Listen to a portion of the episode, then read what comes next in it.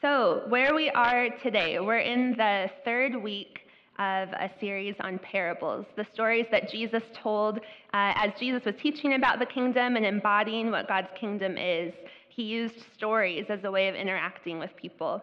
And these stories are an opportunity for the people that he talked to to be able to see themselves and each other and God in new ways. And uh, by the power of the Holy Spirit, we're able to read scripture, and it can do that same thing for us as well. So we're going to be interacting with the story of the Good Samaritan this morning. Uh, and as we do that, I invite you, um, in a way, uh, as I was preparing a couple weeks ago, I learned about the idea of approaching uh, Scripture as a dialogue uh, where we're not just reading something flat on a, on a page, but we're reading something that we believe has the power to, in turn, read us and show us parts of ourselves or show us parts of our community that we wouldn't otherwise be able to see, making it fresh. Uh, so I invite you, uh, as we're looking at this familiar story, to allow it to read you, uh, to allow it to read us, uh, so that there might be things that come out of it. Maybe it won't necessarily be fresh or new. Maybe it'll be a reiteration of something that you have already been thinking about in this past week.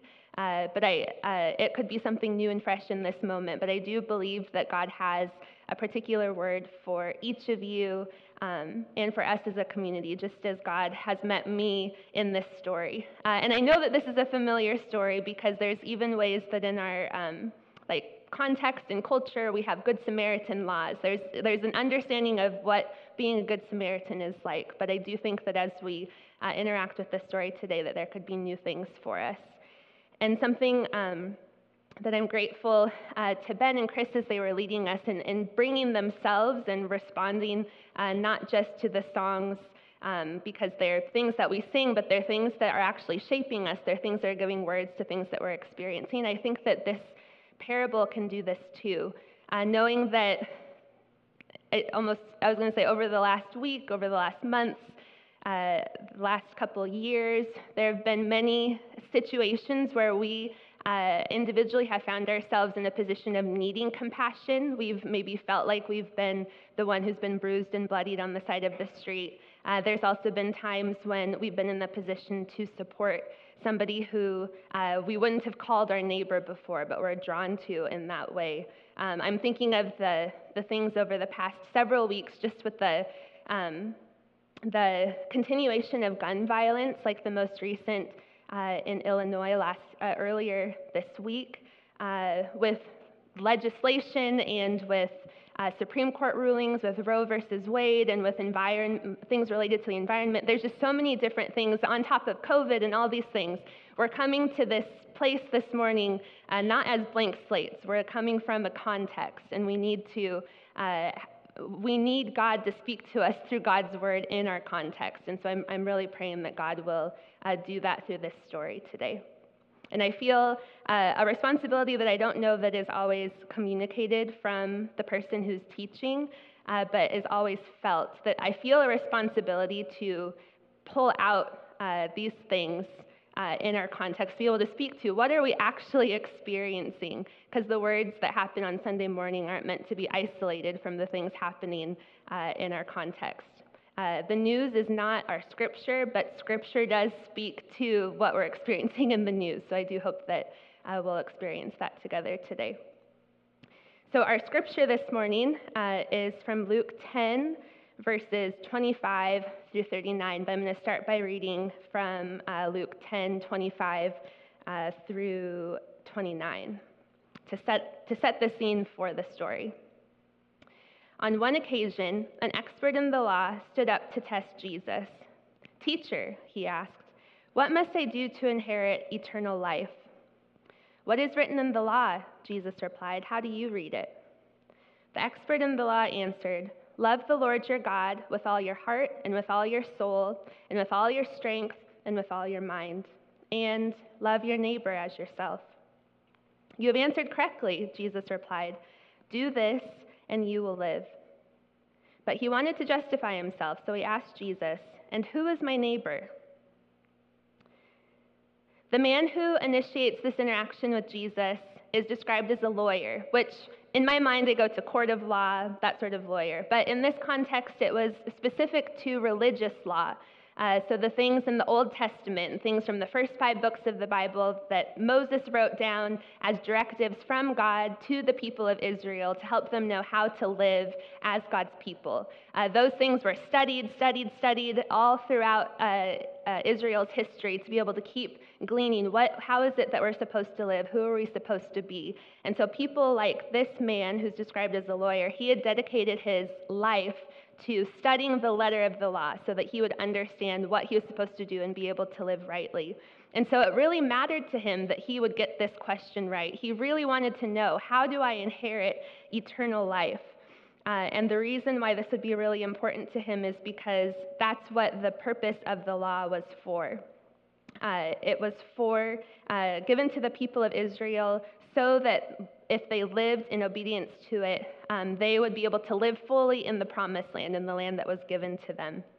Uh, in Deuteronomy uh, 30, verses 15 to 16, uh, it says, and this is from the Old Testament, from those books of the law uh, after the law had been laid out before them, God says, See, I have set before you today life and prosperity, death and adversity. If you obey the commandments of the Lord your God that I am commanding you today, by loving the Lord your God and walking in his ways and observing his commandments, decrees, and ordinances, then you shall live and become numerous, and the Lord your God will bless you in the land that you are entering to possess. And so, this understanding of the law and the lawyer's question about what do I do to inherit life, like this is what his life work was about, being able to get this answer right. And in response to Jesus' question back to him, where Jesus says, Well, how do you read the law? Like, I, in a way, it seems like an honoring question that Jesus says, I know that you've been studying this. What do you think about this? And in response to Jesus' question, the lawyer recites an age old line from Scripture from Deuteronomy 6 5. It says, You shall love the Lord your God with all your heart and with all your soul and with all your might. And this is something he's likely heard since he was a kid, uh, something that he had been that had been repeated in his family and was likely all around him. Because that passage from Deut- Deuteronomy goes on to say, "Keep these words that I am commanding you today in your heart. Recite them to your children and talk about them when you are at home and when you are away, when you lie down and when you rise." Bind them as a sign on your hand and fix them on an emblem on your, as an emblem on your forehead, and write them on the doorposts of your house and on your gates. So, along with this uh, well known scripture, the lawyer also adds to that love your neighbor as yourself, which is from Leviticus 19:18. Uh, Jesus tells the lawyer that he had the correct answer, uh, that, and that he should live that way, which is something that uh, stood out to me as I was uh, studying this passage uh, the idea of you will live. Because the form of that word, um, of that Greek word that Jesus uses here, is also used in uh, Mark chapter 5, which is one of my favorite places. It's where Jesus heals uh, a, a girl who had been sick and died, and also when Jesus is in a crowd, he uh, heals a woman who had been uh, unable to get any sort of help for a long time. But uh, this word to live is used there as well, where a young girl is very sick and her dad goes to Jesus to ask Jesus to come to the house and to lay his hands on her so that she may be well and live. That word live is the same as when Jesus says to the lawyer, Do these things and you will live. So, this kind of life is not just an intellectual life that Jesus is inviting the lawyer to, it's a physical life uh, beyond intellectual and assent and correct answers to healing in life. And I, I, I liked thinking about it this way that, um, that the lawyer, he was looking for, like, what do I need to do so I can get what I want? And Jesus is like, no, actually, if you live this way, you are going to have life, like, not just. Uh, do, living out a formula so that you can accomplish something that you want, but you are going to have full life. But the lawyer's response, uh, he wasn't excited about being invited to live in this way. In fact, it says that he felt like he needed to justify himself. So he probably felt exposed or angry or defensive, thinking, I have been studying the law. Like, of course I've been living this way. Who are you to tell me that I need to live differently? Uh, it says, To justify himself, he then asked Jesus, Who is my neighbor? Neighbor, the lawyer thinks, needs some defining. Uh, the full verse from Leviticus 19:18, where the lawyer had quoted, "Love your neighbor as yourself." I want to read this whole thing to give a little bit more context for why uh, he might have thought neighbor needed more defining. It says, "You shall not take vengeance or bear a grudge against any of your people, but you shall love your neighbor as yourself. I am the Lord." And the parts that, um, I'm, that I'm emphasizing are any of your people and love your neighbor. Uh, in this passage, neighbor is used in the context of your people, making a connection between who your people are and who your neighbor is. As the lawyer seeks to justify his understanding of neighbor, he also wants to test Jesus' understanding of neighbor. This idea of wanting justification is in the legal sense, wanting to show what was right and correct. And I can imagine the lawyer thinking, Tell me how you read neighbor. So, similar to how Jesus was like, Tell me how you read it. Now, the lawyer saying to Jesus, Tell me how you read neighbor. Um, who are my people, Jesus? Who am I to love as myself? Uh, and I think it's because the lawyer thinks he's already doing this. So, he's wanting to justify that he is already loving his neighbor.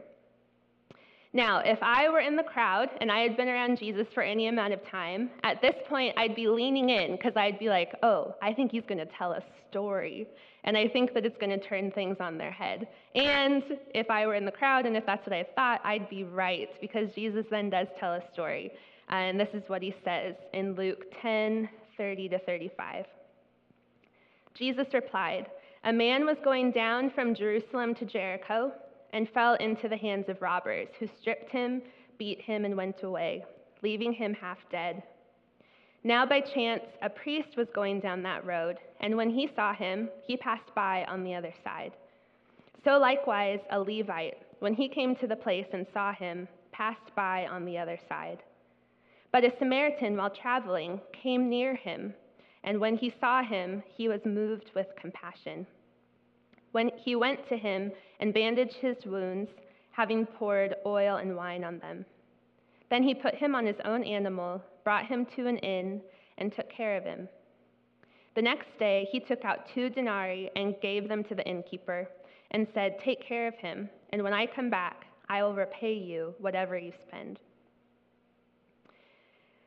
So, this story is told in answer of the question, Who is my neighbor? So, I want to focus for a moment on the four characters of the story because it's helpful to have context for how uh, the lawyer and the other people hearing this story might have associated with the different characters.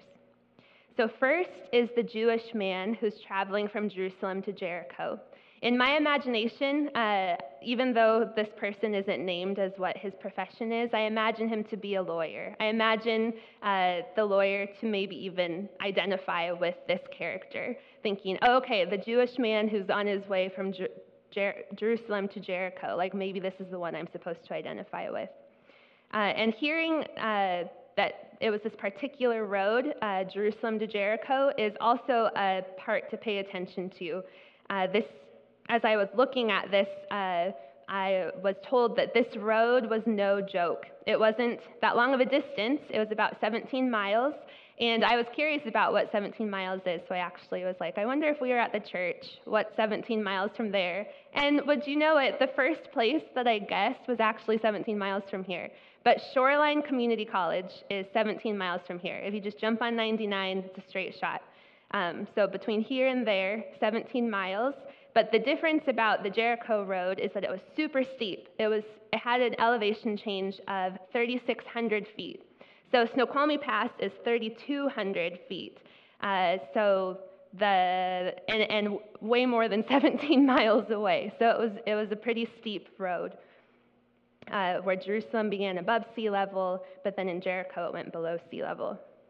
So this road was known for being dangerous terrain wise, but it was also dangerous because of robbers and bandits. So this Jewish man encountering robbers and bandits wasn't, uh, wasn't an anomaly. It, was, it would have been expected almost. Uh, the road was so dangerous that it was known as the Red or the Bloody Way. And I saw even as recently as the 19th century, people still paid uh, to like have passage through this road, that it continued to be a dangerous place. So I imagine that this man must have been in dire straits to choose to travel that road by himself. I'm curious why he wasn't traveling with other people. Uh, the second character in this is the priest. Uh, something that I read is that at this time there would have been about 20,000 active priests in first century Judaism. Uh, so he would have been one of the 20,000 uh, who they had one week stints of service um, that they would rotate through. So he may have been off duty from his week of priestly work, headed home, uh, or he could have been uh, uh, headed to the city for his week of service. Uh, the third character is the Levite.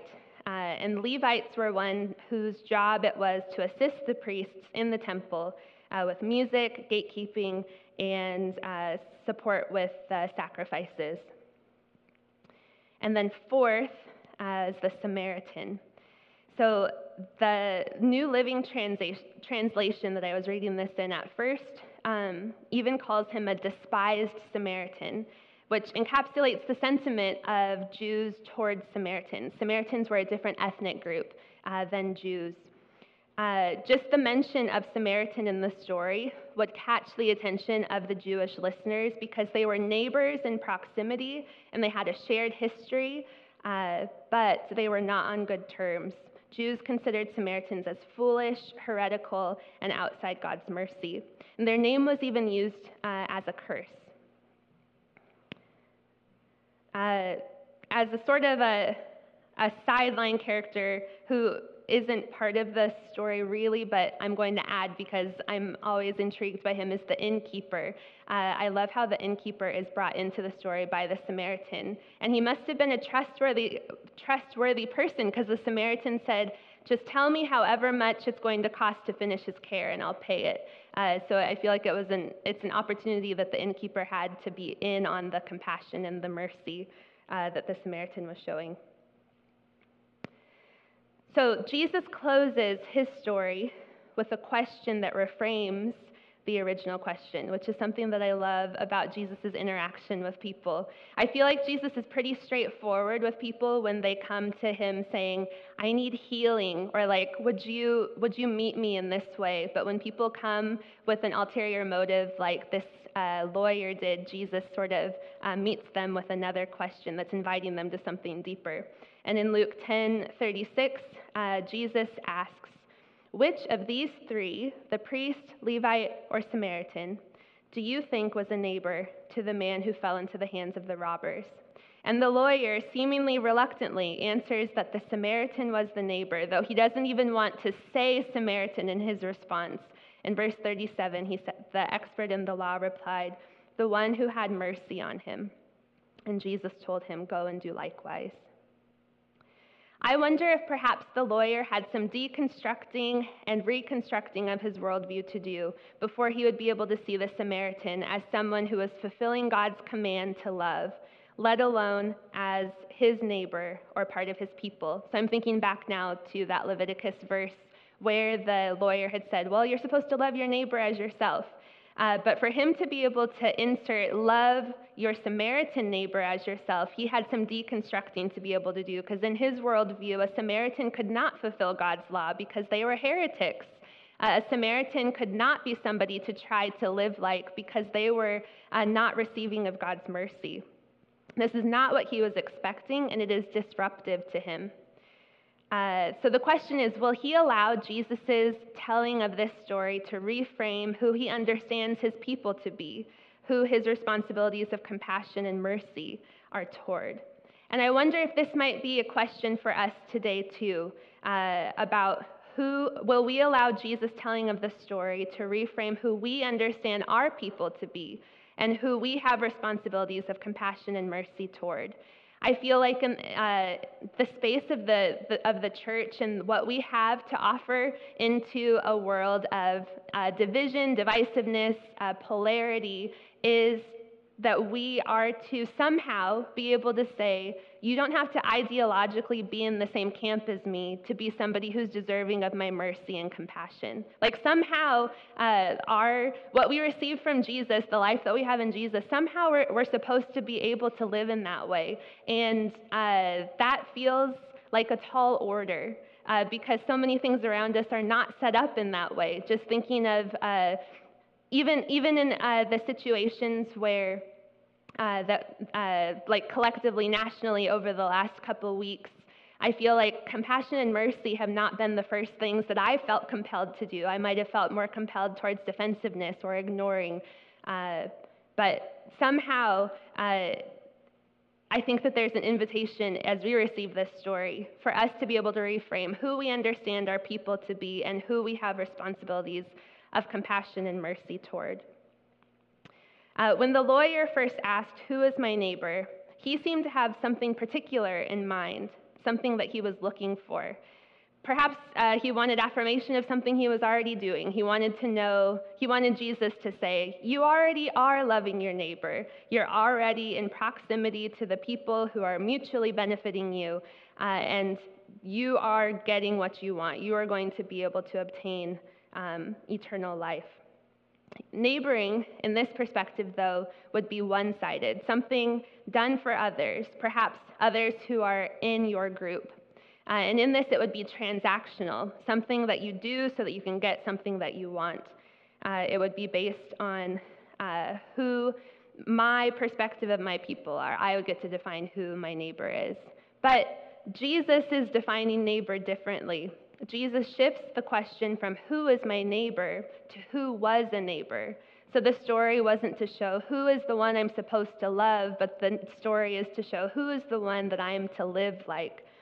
Jesus invites the lawyer and us into something else.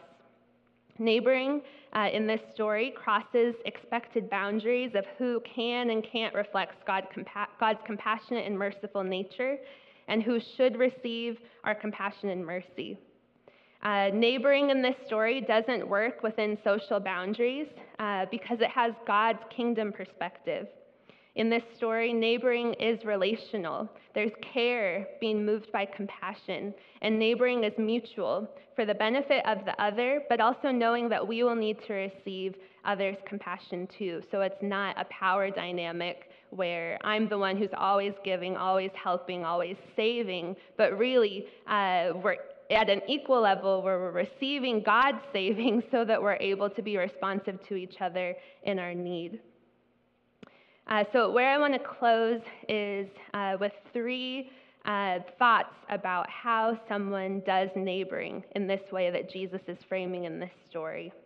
In this framing of neighboring, which is an intentional, compassionate being with others that's mutual, relational, uh, and unexpected, we can look to the story for insight for how someone is a neighbor and how someone does neighboring.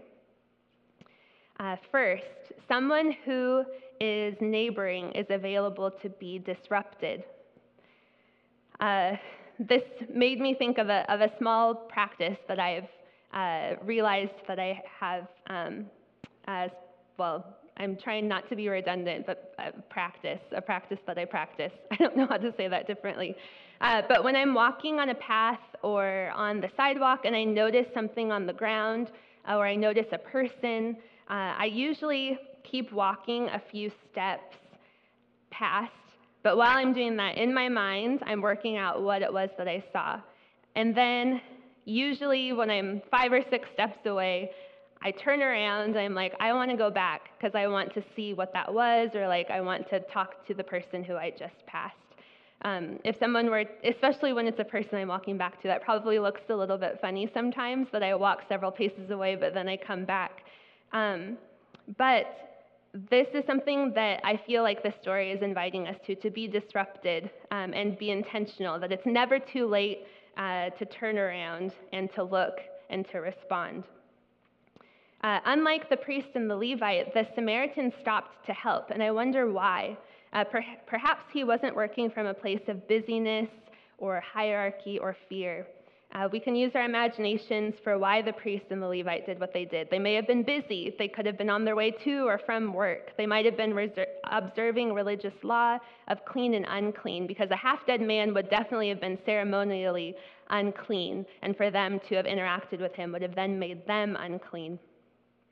And maybe when they got to where they're going, like maybe they did have good intentions to help him, but they were going to do it from a distance. Maybe when they got to where they were going, They told people, like, hey, the, the Jericho road is dangerous today. You shouldn't go on it. Or maybe they said, I passed this person who uh, had had a hard time. Like, we should pray for him. Like, maybe they had intentions of supporting him from a distance. Uh, one of the uh, resources that was shared with me this week was uh, the um, I've been to the mountaintop speech by Martin Luther King Jr. Um, because he talked about the Good Samaritan in that speech. And in that, um, Martin Luther King Jr. wondered whether the priest and the Levite were afraid. Uh, there might have been robbers still nearby. Uh, the man could have been faking. Uh, but he, MLK wondered whether the Samaritan asked himself a different question than the priest and the Levite. Not, if I stop to help this man, what will happen to me? But if I don't stop to help this man, what will happen to him? And in the reframing of this, uh, perhaps the Samaritan was able to ask that kind of question because he was paying attention to the road. He knew it was a dangerous road, so he wasn't trying to just get by quickly to get himself through it, but maybe his, his eyes were open and he was like, This is a dangerous road. I wonder if everybody's been okay on it today. I wonder if anybody is going to need some help. And so his eyes were open to see it. Uh, for myself, my capacity for disruption when I'm on my way somewhere or uh, uh, have my mind set on something, my capacity is low uh, if my mind is running through uh, and processing what something that's just happened, uh, or if I'm preparing for something that's coming up. or if I'm physically or emotionally tired, or when I'm overwhelmed and need an uninterrupted, uninterrupted plan to maintain some sense of control. All of these things would, if I were on that Jericho road, if all these things were happening to me, I might not have been available to be disrupted either. And uh, knowing these things about myself um, are actually part of the process, I think, of being able to be disrupted, to know what are the barriers for me to be available, what are the things uh, that keep me from being available. And for us to be able to receive these things about ourselves without shame, because shame is its own cycle that keeps us from being able to be available. And I don't think that Jesus ever invites us to shame. I think that Jesus invites us to see something about ourselves, to receive Jesus' gaze toward us, which is always loving, even while inviting to something new. Uh, and that through that we're able to become uh, present to ourselves and present to others. Uh, the second idea about neighboring is that neighboring gets close to pain. Uh, and my mind went immediately to the idea of being proximate, which is something that I've heard um, from Bryan Stevenson, who's a lawyer and founder of the Equal Justice Initiative. Uh, and that is an initiative that's worked with um, more than 125 wrongly condemned people on death row. And about being proximate, uh, Bryan Stevenson says, we can't create solutions from a distance. And this makes me think whether it's a distance of the other side of the road, like in the story uh, with the priest and the Levite, or for myself, from the distance of my, uh, my social media feed or my device screen. Um, we can't create solutions from a distance. And Stevenson goes on to say decide to get close to people who are suffering marginalized, disadvantaged, and poor. Only in proximity to those who are suffering can we change the world. And this is a stance that's motivated profoundly by Stevenson's faith and that he embodies in his work. The idea of coming close to pain uh, is not a sterile experience. Um, we can't be separated from the one who's experiencing the pain, especially when we're entering in compassion. We're impacted by their story and by their experience. Uh, Dr. Brenda Salter McNeil in Roadmap to Reconciliation calls this the identification stage, where we're so close to someone that their people become our people, and our stories are tied together. The Samaritan came near to the injured man not because of an agenda, but because of compassion. It was a heart movement toward another. And perhaps the Samaritan was able to come near to another's pain because he was aware of his own pain. Uh, and I think that that's part of the process for us as well. When we get close to those who are suffering and to those who are on the margins, uh, we come close to the heart of God. And we might find ourselves on the margins and in suffering as well, and it's a comfort to know that God is there with us. Uh, Psalm 34:18 says that the Lord is near to the brokenhearted and saves the crushed in spirit. Uh, and this brokenhearted and this crushed in spirit is not just an intellectual or emotional way, but also in the physical way. And Jesus said uh, in his mission statement, as he was beginning his ministry, speaking of those on the margins, he said, The Spirit of the Lord is upon me because he has anointed me to bring good news to the poor. He has sent me to proclaim release to the captives and recovery of sight to the blind, to let the oppressed go free, and to proclaim the year of the Lord's favor. An idea about getting close to uh, is that you don't have to agree with someone or understand their position in order to be witness to and a presence to their pain. We don't have to agree in order to get close. The Samaritan man and the Jewish man had a lot of reasons to be separate and distant, showing no regard for one another's situation. But the Samaritan man stopped, and ultimately, the enemy in the story was the one who neighbored in a way that was honored by Jesus. And then finally, uh, neighboring invests in restoration. So, disruption, uh, proximity to pain through compassion and mercy, uh, these things cost the Samaritan something. Uh, one of the uh, places that I go in thinking about cost is like financially, two, two denarii that he paid, that's two days' wages that he paid for the initial care, knowing that there would be more. So, this was an investment in the injured man's healing and well being. The Samaritan also commits to going back to the inn to pay any additional expense and to see the process through. He is going to come on this dangerous Jericho road again so that he can see this interaction through. Uh, Martin Luther King Jr. says prophetically that investing in restoration means going back to the dangerous Jericho road and it means working to change the landscape of the road, not just addressing one person who is injured by it he said, Every Christian must play the Good Samaritan. But there is another aspect of Christian social responsibility which is, which is just as compelling. It seeks to tear down unjust conditions and build anew instead of patching things up.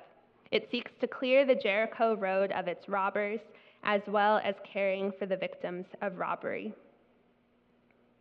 And this is something where um, uh, in my role as the director for the Ministry of Racial Justice and Reconciliation, I, I love this passage because, uh, or this quote from MLK, because um, our, this idea of restoration is relational and it's also structural. So the things that we're invited to be disrupted by, the things we're invited to get close to, uh, it's for the benefit of us and for the other that we're with in relationship. And then as we're doing those relationships uh, that's, that's also having an impact on structure and on the, even the fabric of our community.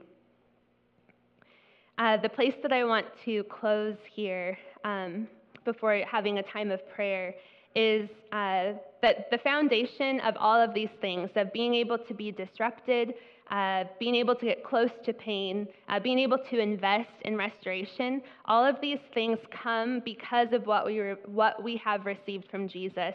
Uh, if I'm just giving out of my own energy and strength, it's going to be depleted very quickly. And I'll be like my iPad, but without something to plug into. Uh, so, what we're receiving in this is from Jesus. And I want to read this from 1 John 3 16 to 18, where it says, This is how we know what love is. Jesus Christ laid down his life for us, and we ought to lay down our lives for our brothers and sisters. If anyone has material possessions and sees a brother or sister in need but has no pity on them, how can the love of God be in that person? Dear children, let us not love with words or speech, but in actions and in truth. And that's, that's where I want to sit. Let us not love with words or speech, but in, with actions and in truth. And the additional part uh, to that is the invitation to also see yourself, if you are in need, of having your pain responded to, of somebody coming close to you in your pain and responding with restoration. Know that Jesus comes to you in that way, and that as a community, we want to come toward one another in that way as well. And that's what I want to pray towards as I close. So I'll invite um, Ben and Chris back up as, as I pray and invite you to pray with me. Jesus, um, thank you for this story that you told and for the way that it continues to tell and retell. uh, what it looks like to be formed as a neighbor. There are ways that neighboring is easy, uh, and there are ways that neighboring is hard. Uh, in the ways where we experience distance from others ideologically or from our experiences, uh, whatever it may be, it's difficult to be a neighbor across those lines. Thank you that in your kingdom that those lines don't have the, the power that they have uh, in, in our day to day. We want to live in your kingdom where neighboring extends across those places so that we can get close to others um, and call them our people. Uh, Holy Spirit, I particularly pray for the pain that we bring in personally today and ask that we experience you as our neighbor um, coming close to us in the ways that we need to know that you are close and that you are bringing restoration so that we can in turn live that way with one another. Uh, we give this all to you in Jesus' name. Amen. I invite you to uh, close with us as we sing.